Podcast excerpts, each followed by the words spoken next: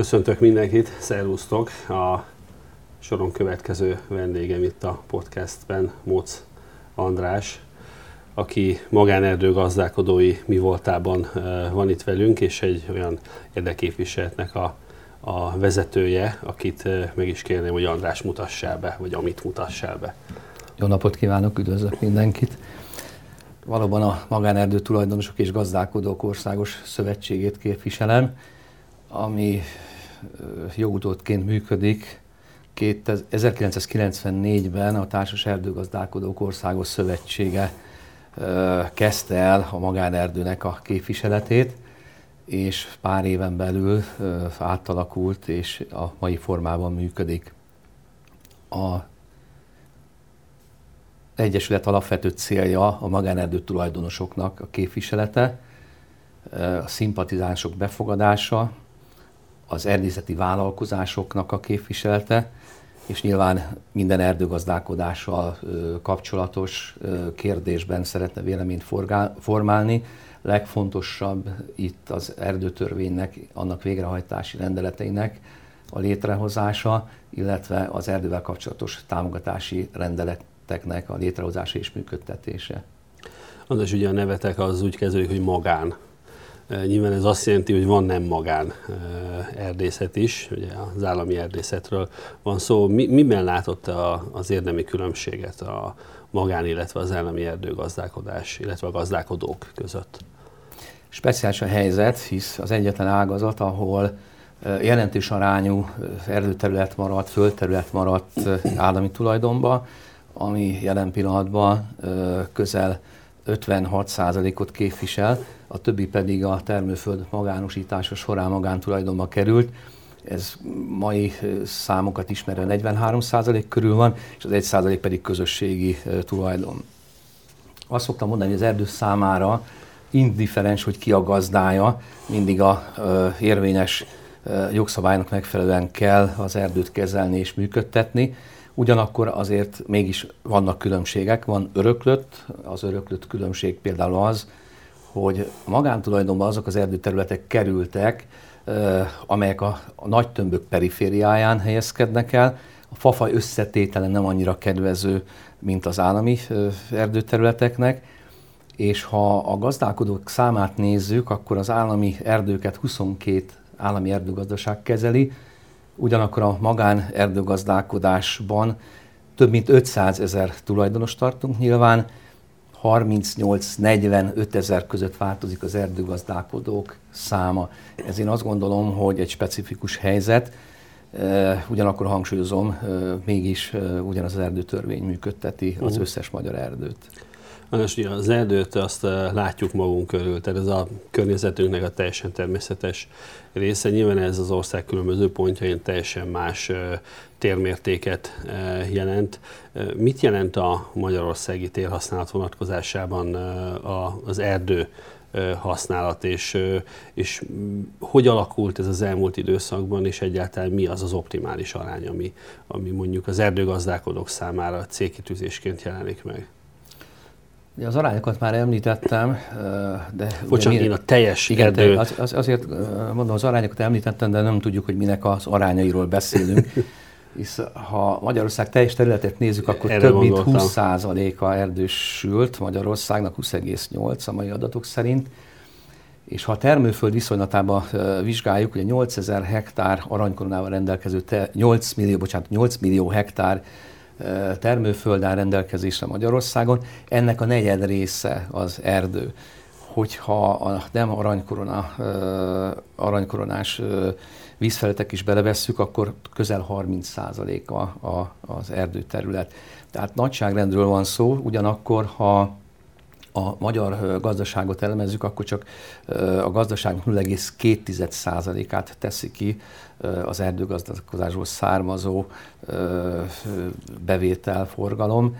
Ez nem tűnik nagynak, ugyanakkor mégis én azt kérem mindenkitől, hogy ezt a 20-25 százalék körüli nagyságrendet ezt értékelje, hogy ezzel mekkora feladatok vannak.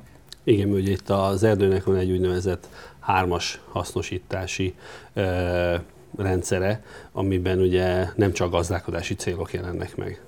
Így van, a hármas funkciónak a egyik legfontosabb része maga a gazdasági rész, a másik rész a védelmi funkció, erről is órákat lehetne beszélni, és nagyon fontos a társadalom számára a közjóléti szerepvállalás az erdő esetében, és uh, itt megint nem lehet a szektorok között különbséget tenni. Maga az erdő, akár uh, melyik szektorhoz tartozik, uh, képes látni ezeket a funkciókat. Ha a kirándulás szó jut eszünkbe, valóban uh, az erdővel szoktuk párosítani. Uh, a, a túrával, a hegyi túrákkal kapcsolatban is a legtöbb esetben az erdőben túrázunk. Vagy ha a környezettudatos nevelésről beszélünk, akkor szintén az erdő jut először eszünkben. Gyakorlatilag a, az erdésznek a templomáról, a műhelyéről beszélünk, ahol a, a gyerekek, a, az általános iskolások, középiskolások kikerülve uh, testközelbe kerülnek a természettel. Igazából ez a legfontosabb uh, uh, szerepe ebből a szempontból. Annas, ugye a az elmúlt száz évben szinte folyamatosan nőtt Magyarország erdősültségi eh, aránya, hiszen a trianoni országcsonkolás eh, környékén ez eh, talán 11-2 százalékot jelentett, és így jutottunk el az általad említett 21 százalékhoz, és ez a lendület a rendszerváltás után sem tört, tört meg, sőt, és azt nem mondhatjuk, hogy az új erdősültségeknek a jelentős része azért az a ti magánerdő tulajdonosoknak a, az aktivitásának köszönhető. Igen. Hát a, a Trianon fájó pont az erdő szempontjából is, is erdénknek a 80%-át elveszítettük, és valóban helyes ez a szám. Közel 12,5 százalék maradt meg, ha ugye Magyarország most területét nézzük, és ennek a duplájára sikerült emelnünk a, az erdőterületeinket. A termőföld magánosítása után nagy lendületet vett az erdőtelepítés, hisz ebben az elmúlt 25-30 évben 200 ezer hektárral sikerült növelni az erdőterületeinket. Így értük el ezt a számot, ami az erdőművelési ágat jelenti. De hogyha Magyarország zöld felületet nézzük, ami jelenti a, a fasorokat, a parkokat, a cserjéseket, akkor ez a szám azért ez lényegesen magasabb. Itt már a 23-25 százalékot mondhatjuk, és köszönhetően a Nemzeti Erdőprogramunknak a 27 százalékot tűztük ki célul. Szeretnénk, hogyha Magyarország erdősültsége elérné a 27 százalékot. Ez most az elmúlt időszakban komoly kormányzati támogatást is kapott, tehát itt most ez a 27 százalék szakmai berkekben ez régóta ismert szám. Itt a, az elmúlt időszakban egy kicsit talán megtorpant az erdősültségnek a növekedése, és bízunk benne, hogy ez most egy új lendületet fog kapni.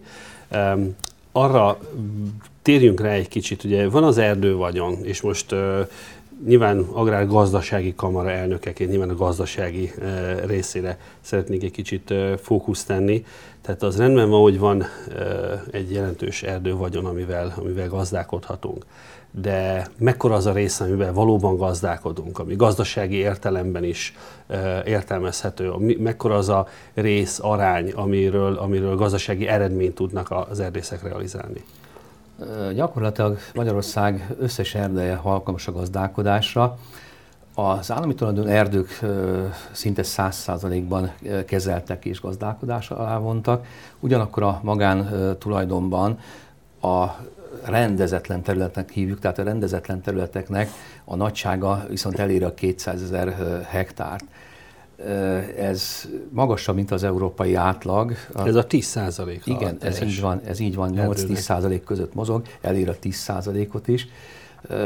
A szövetségünknek a törekvése az, hogy ez a rendezetlen jogviszony, ez rendezetté váljon, hisz, ahogy említettem, az erdőterület alkalmas a gazdálkodásra. Mik a leg, legfájóbb pontok, mik a, a, ebben a témában előrehaladást leginkább nehezítő ö, akadályok? Nyilván az erdőgazdálkodásnak egy általános probléma felvetése, és a jelenlegi helyzetben is, itt a járványhelyzetre gondolok, van egy, egy problémaköre. Általánosságban talán az mondható el, hogy az erdőgazdálkodáshoz, tehát talán ugyanúgy, mint a többi mezőgazdasági ágazathoz, források szükségesek források szükségesek az új erdő létrehozásához, amit említettünk az erdőtelepítéseket, és források szükségesek a fenntartáshoz, hogy megfelelő minőségű erdeink ö, legyenek. Ez a minőségromlás ne következzen be, ez a ö, vidékfejlesztési jogcímek támogatásaink keresztül történik. Nagyon fontos, hogy majd a következő ciklusban ezek a jogcímek ezek, ezek olyan jogcímek legyenek, amik valóban a magyar erdők fenntartását, működtetését szolgálják. De hangsúlyozom, hogy támogatás nélkül ezeket a feladatokat nem lehetne elvégezni. De azt azért nem mondhatjuk, és mindenkit nyugtassunk meg, hogy a magyar erdőgazdálkodás jó végzi a munkáját, hisz azokat a számokat nézzük, hogy hány köbméter erdő vagyon áll rendelkezésünkre, az is egy folyamatos emelkedést mutat, és sokszor, sokszor találkozunk egyébként teljesen szakmaiatlan megnyilvánulások, hogy az erdőben nem szabadna fát kivágni, mert csak írtjuk az erdőt. Tehát itt azért jól látszik, hogy Magyarországon az erdész társadalom az nem írtotta az erdőt, hanem gyarapította. De ahogy a, a többi agráriumhoz kötődő szegmensben itt is hát nyilván elérkezik egy betakarítási időszak, és ott az a racionális döntés, hogyha megfelelő időpillanatban hozzányúlunk ezekhez a, az állomány kormányokhoz. Igen, a kedves nézők számára nem ismert, hogy Magyarország erdei évente több mint 10 millió köbméterrel gyarapodnak, tehát ennyi a növekmény, ugyanakkor csak 7,5 millió köbmétert termelünk ki ebből a favagyomból, tehát szó sincs a pazarlásról. Minden évben gyarapodnak Magyarország erdő területei és a, a köbméterek is tehát ezzel tisztában kell lenni. Ugyanakkor, ahogy elnök úr célzott rá, természetesen ezek a fák is megöregednek. Az erdőnek, magának a fának is van egy műszaki érettsége, amikor a legnagyobb értéket képviseli, és van egy biológiai érettsége, ami természetesen magát az életét jelenti, de én azt gondolom, hogy Magyarországon luxus lenne, hogyha minden erdőterületet a biológiai érettség felső határához kötnénk, tehát magyarul elpusztulnának ezek a fák.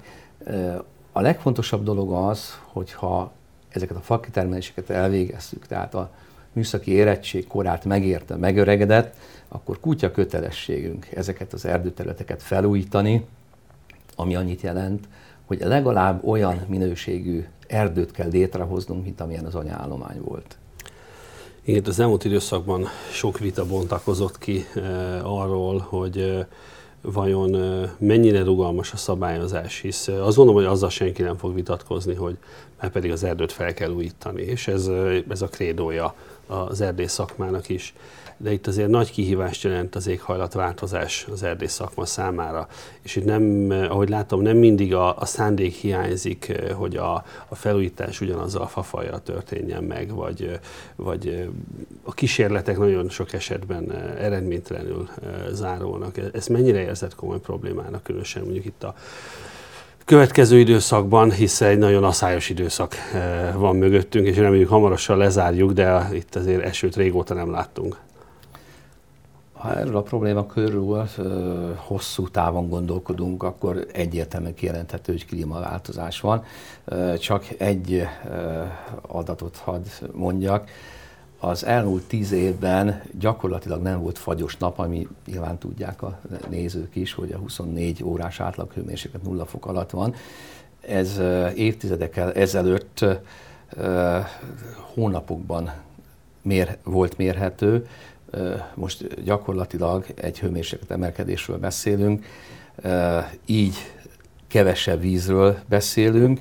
Ha napjainkat kell érinteni, akkor tavaszi asszályról beszélünk. Az erdőt is érintik, igen, ezek a változások az erdőt is érintik. Nagy szükség lenne a, a, a vízre, ami jelenteni nyilván a, a, az esőt, illetve az eső, illetve csapadék formákból a talajvíznek a mozgását. Nagyon fontos lenne, hogy, hogy az éves csapadék mennyiség az realizálódjon. Ma azt tapasztaljuk, hogy nem. Na erre az erdők ugye úgy válaszolnak, hogy a klímaövek eltolódhatnak, ott, ahol a bükkfafajnak eddig minden megfelelt, tehát jól érezte magát, ott már csak majd a tölgy fogja jól érezni magát, ott, ahol a tölgyfajok érezték jól magukat, ott már majd csak a cser, illetve fenyő, akác fogja jól érezni magát, tehát ezek a klímazónák, ezek eltolódnak, sajnos ez várható. Ugyanakkor mégis eleget kell tennünk azoknak a kívásoknak, hogy a, az erdőterületeink megmaradjanak, és fával borítottak zöld felületek legyenek, hisz a legfontosabb feladata a klímaváltozás szempontjából, hogy szenet köt meg, és uh, itt persze sokan vitatkoznak, hogy igen, akkor mennyi szenet köt meg, és hogy köti meg a szenet. Hát arra kell gondolni nagyon egyszerűen, hogy a kitermelt fának legalább a fele az nem tűzifa, hanem beépítésre kerül, valamilyen bútorba, valamilyen építménybe, és akár évszázadokra is megköti a szenet. Igen, ami már tüzelési célú, az visszakerül a légkörbe. De azt sem szabad elfelejteni, hogy ha ez kint marad az erdő területén a Földön, egy lassú égéssel ugyanúgy a légkörbe kerül. Tehát a legfontosabb az, hogy ezek a zöld felületek ezek növekedjenek, és ebből minél többet tudjunk beépíteni. Annás itt érintettünk több kihívást, klíma volt itt az utolsó, de nem kerülhetjük meg azt, amiről te is tettél már utalást, a koronavírus hatását az erdőgazdálkodásra. Itt azért hallani cifra dolgokat, hogy egyes részei az erdőgazdálkodásnak mennyire érintettek ebben a mostani szituációban. És ugye nem előzmény nélküli nem egy, nem egy optimális helyzetből indult neki ennek a válságnak az ágazat. Így van, így van. Én azt hiszem minden ágazat számára sajnálatos ez a dolog, és minden ágazatban árbevétel kiesést jelentett, de azokról az előzményekről beszélnünk kell, ami az erdőgazdálkodásban specifikus. Ha a tűzifa készleteinket nézzük, amik évente nem fogytak ki, mivel nem voltak telek, nem voltak olyan erős telek, hogy a tűzifára szükség lett volna, akkor uh, nyilvánvaló egy árbevétel kiesést jelentett. Ha az által említett ipari fára gondolunk, amiből készül a, a bútor, készülnek a tetőszerkezetek, uh, itt pedig a megrendelések uh, estek vissza, és akár a külföldi, akár a magyar bútorgyártók gyakorlatilag a faanyag felvásárlást visszaszorították, hisz az ő rönttereik tele vannak. Nem tudják feldolgozni, hisz a megrendelések visszamondásra kerültek. És akkor még egy problémát kell említenem, aki elvitte a fát, ő pedig haladékot kér a, arra, hogy később fizethesse ki.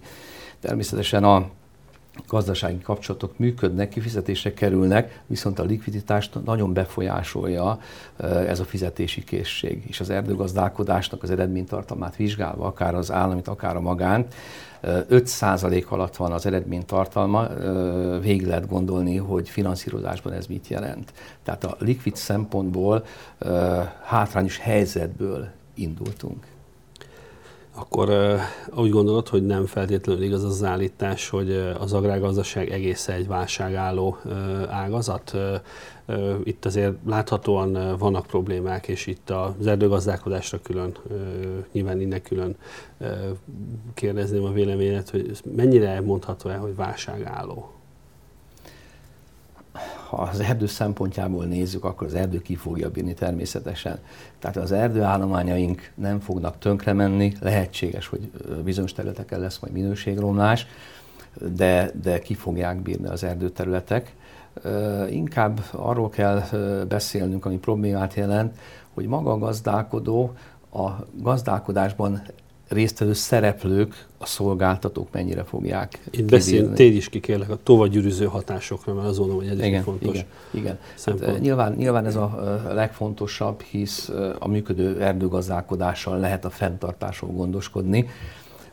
Ugyanakkor, hogyha a fakitermelésénket leállítjuk, már pedig leálltak a fakitermelések, hisz a készletek emelkedtek, és nem tudunk vele mit kezdeni, ezek a vállalkozások, akik azért nem tőkeerősek itt a fakitermelőkre, erdőápolókra gondolok, nagy valószínűséggel befejezik a, a vállalkozásukat.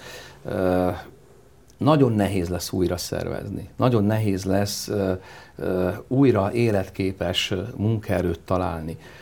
Az erdőművelésben az elmúlt években már megjelentek a munkaerőpiacon az erdély és az ukrán munkaerő.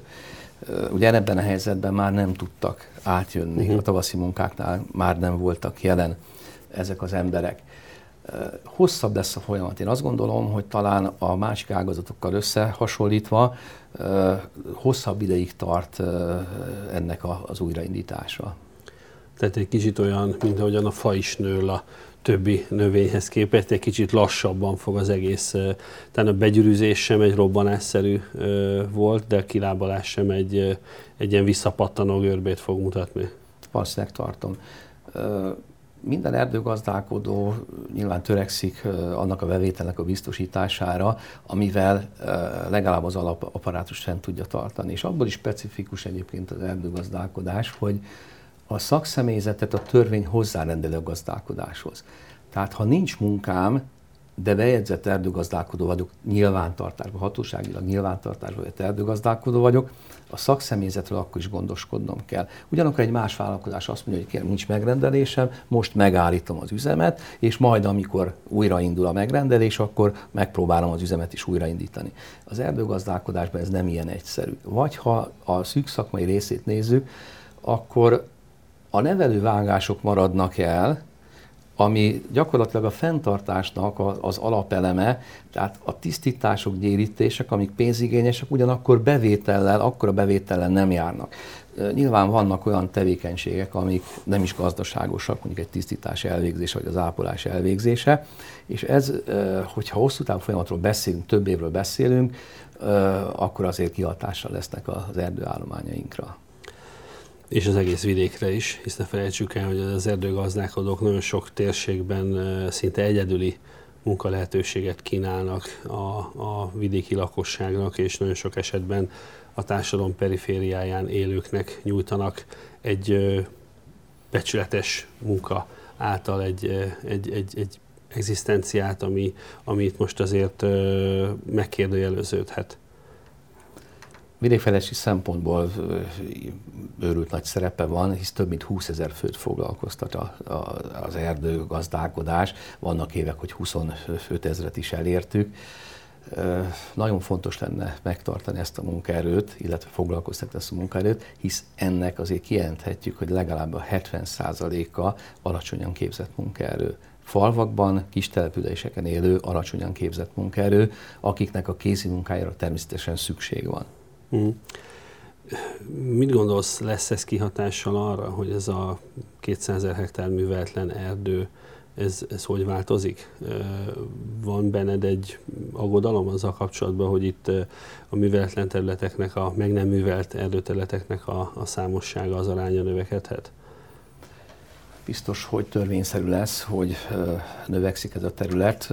Nyilván ennek jogszabályi háttere is van, hisz kivezetésre kerülnek a megbízásos szerződések, az erdőgazdálkodás ismert gazdálkodási forma. Hál' Isten tényleg minden erdőgazdálkodónak, vagy erdővel foglalkozónak örömmel mondhatom, hogy megszülettek azok a rendeletek, amelyek 2021. december 31-ig lehetővé teszik az átalakulást. Ez egy nagyon fontos információ, hiszen ezekben a napokban uh, került véglegesítésre ez az állapot. Kiirdetése... Többször tettük odébb ezt az időpontot. Igen, igen, igen, ez már a harmadik időpont volt, és hát vélhetően elég lesz ez a másfél év ahhoz, hogy az átalakulás megtörténjen. Ugyanakkor, ugyanakkor mégis egy átalakulás mindig ilyen veszteséggel is járhat. A másik oldal az a gazdasági oldal, hogy gazdasági kényszerből mennyi erdőgazdálkodó szűnik meg. Erre, erre még most jósolni sem tudnék, de biztos, hogy, hogy egy pár meg fog szűnni.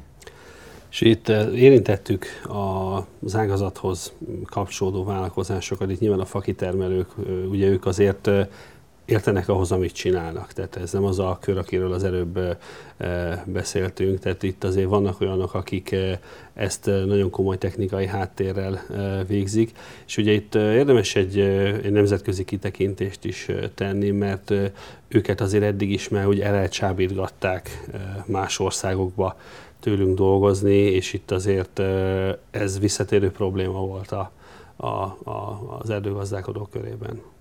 Valóban a fakitermelés ilyen szempontból nem hasonlítható össze az erdőműveléssel, hisz a fakitermeléshez speciális szaktudás kell, és speciális eszközök kellenek. Veszélyes tevékenységről beszélünk, tehát tényleg felkészültnek kellene ahhoz, hogy valaki fakitermelést végezzen.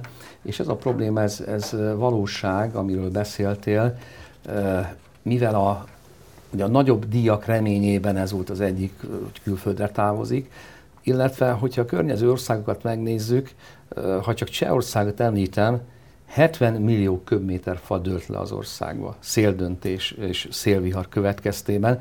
Nyilván a cseh állam is törekszik arra, hogy ebből minél többet próbáljon hasznosítani csábítják valóban a, a, a vállalkozókat, ők értéket mentenek, mi ugyanakkor nem tudunk munkát adni, akkor neki ez lehetőség, hogy külföldön vállaljon munkát. És említettem Lengyelországot, Ausztriát, egész Európát érintette a, a széldöntés és a szélvihar döntés. Annás, nagyon sok széldöntést hallunk az elmúlt időszakból. Ez nekem tűnik csak soknak, vagy talán van köze akár a klímaváltozáshoz is? Valamennyi biztos, hogy van. Hogy legyengülnek az állományok. egy, egy olyan dolog jutott eszembe, 20, 25 évvel ezelőtt volt egy tölgypusztulás, amikor a legmélyebb fekvésű helyeken pusztult el a kocsányos tölgy, és mindenki csodálkozott, miért ott, hisz legközelebb volt a vízhez. Csak éppen az a probléma történt, hogy amíg a talajvíz megfelelő szinten volt, addig a általunk karógyökérenek hit kocsányos tölgyöt elfelejtett karógyökeret növeszteni, és bizonyos kor után meg nem tudott elmenni a víz után. Most uh, nyilván összefüggésbe hozhatjuk.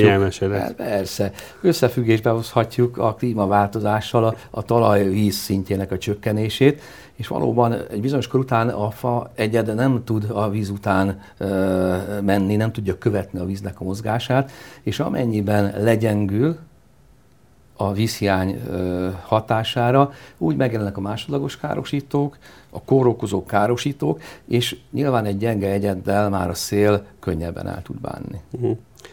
Van összefüggés, igen.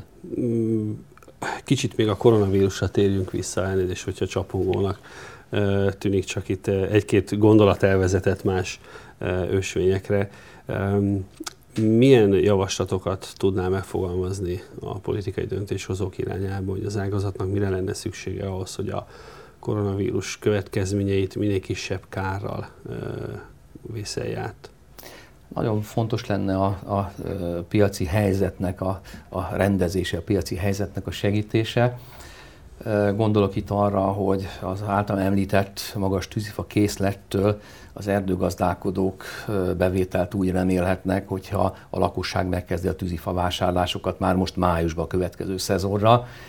Nyilván tisztában vagyok azzal, hogy ehhez pénz kell, de én azt gondolom, hogy intézkedés kérdése, hogy akár a bankok előfinanszírozzanak a tűzifa vásárlásokra a tűzifának a hasznosítása hosszú távon mondjuk helyi fűtőművekben is történhetne, tehát itt az állami szerepvállás az elképzelhető, hogy egy olyan döntés születik, hogy azokban a, a városokban, településeken, ahol távfűtés van, ott mint megújuló energiaforrást, a fát tudjuk hasznosítani. Én azt gondolom, ez hosszú távra azért megoldást jelentene a sarangolt választékok tekintetében.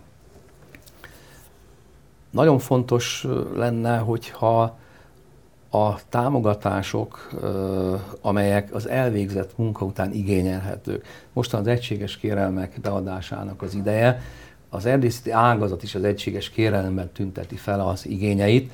Elvégzett munkáról van szó az erdőgazdálkodásban, tehát száz százalékban végrehajtott munkáról beszélünk. Itt nagy segítség lenne, hogyha ellenőrzés nélkül mondjuk 50 százalék kifizetésre kerülne, hisz ezek a pénzek előbb-utóbb kifizetésre kerülnek. De nem mindegy, hogy egy évvel korábban kapom meg, hisz szélsőséges esetben lehetőség van a kifizetésekre majd a következő év június 30-áig. Kétszer ad, aki gyorsan ad. Ez így van, aki gyorsan ad, az kétszer ad, így van. Az energiatermelés valóban egy, egy meghatározó része lehet, és ugye itt nagyon sokaknak a fejében, én azt gondolom, én is beszélgettem már ilyen emberekkel, az a téveszmél, hogy azzal, hogy elégetjük a fát, azzal valami őrült nagy környezetrombolást hajtunk végre.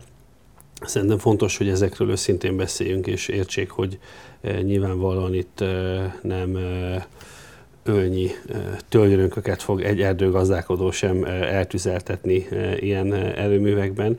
Tehát én azt hiszem, hogy, hogy ez, egy, ez egy, egy teljesen valid felvetés. De egy kicsit beszéljünk a nem tűzifa részéről is, mert itt pedig a feldolgozottsági szint az, amivel egy kicsit talán érdemes lenne játszani. Igen, a nem tűzifa rész, ipari fának mondjuk, amiből több termék készül, ennek közelfele külföldre távozik, tehát rönk formájában külföldi feldolgozóüzemekbe kerül, és a másik 50%-a pedig a magyar piac dolgozza fel, magyar fűrészipar, majd a magyar bútorgyárak készítenek belőle bútort. Hát itt elgondolkodtató valóban, hogy ezt az arányt meg kellene változtatni. Ne kerüljön ki gyarmati módon 50% a, a, a faiparból rönként, hanem a feldolgozottsági állapot magasabb legyen. Nyilván ennek az összefüggéseit mindenki ismeri, árbevétel, foglalkoztatottság, stb. stb. És most, mikor ebben a helyzetben vagyunk, a kiszolgáltatottság szó a helyes. Én ide akartam kiukadni. Igen, a kiszolgáltatottság, hogy igen, akkor most mit kezdjek, nem tudok vele mit kezdeni. Még akkor sem tudok vele mit kezdeni, ha meg tudnám finanszírozni magát a termelés, hisz nem áll rendelkezésembe termelőeszköz. Ezeken az arányokon érdemes valóban elgondolkodni, hogy a továbbfeldolgozás Magyarországon egy kicsit magasabb szintre emelkedjen. Ez akár egy vidékfejlesztési program pont is lehet? Igen, igen, azt, azt gondolom, hogy, hogy a, ugyanúgy, mint a, a többi mezőgazdasági terméknél, talán törekvés az, hogy feldolgozott állapotról beszéljünk. Ha a gabonaféléket nézzük, ez mindig, mindig felvetődött bennem, hogy nem vagomba és kamionba kellene az országból távozni, hanem száraz tészta és mireltáru formájába. A fának pedig a legjobb minőség bútorként kellene távozni. Nem fogok veled vitatkozni, mert teljes mértékben egyetértek. Ugyanakkor kérdés az, hogy mennyire nyitottak az erdőgazdálkodók arra, hogy itt egy, egy, egy közös gondolkodásban, együttműködésben lépjenek, hisz azért azon nem kell sokat gondolkodni, hogy az ember rájön arra, hogy ezek a beruházások azért nagyon komoly tőkeleketést jelentenek, és bizony ezt az erdőgazdálkodóknak csak egy nagyon kicsi része megkockáztatom, hogy talán senki nem tud akkora feldolgozót létesíteni önmagában, hogy az rentábilis legyen. Ez, ez nagyon jó kérdés, és ha a szövetség munkáját nézem, ez nagyon fontos feladat lesz a közeljövőben a megfelelő üzemméreteknek a kialakítása, és megfelelő üzemméreteknek az elfogadtatása. Nyilván említettem, hogy több százer erdő tulajdonos van. Képtelenség végrehajtani egy nagy beruházást üzemméret nélkül. Tehát tényleg nincs más út, mint szerveződéssel, összefogással, az alapanyag koncentrálásával megvalósítani, természetesen állami beavatkozással, hisz akár ezek ugye egyedi kormánydöntések is lehetnek. Ez a jövő feladata és kihívása. András, én ehhez a feladathoz és kihíváshoz kívánok nektek jó gazdasági eredményeket, kitartást, és hát nyilván sikert. A nézőinknek meg köszönjük a megtisztelő figyelmet. Rövidesen egy újabb témával jelentkezünk. Minden jót, szervusztok! Köszönöm a lehetőséget!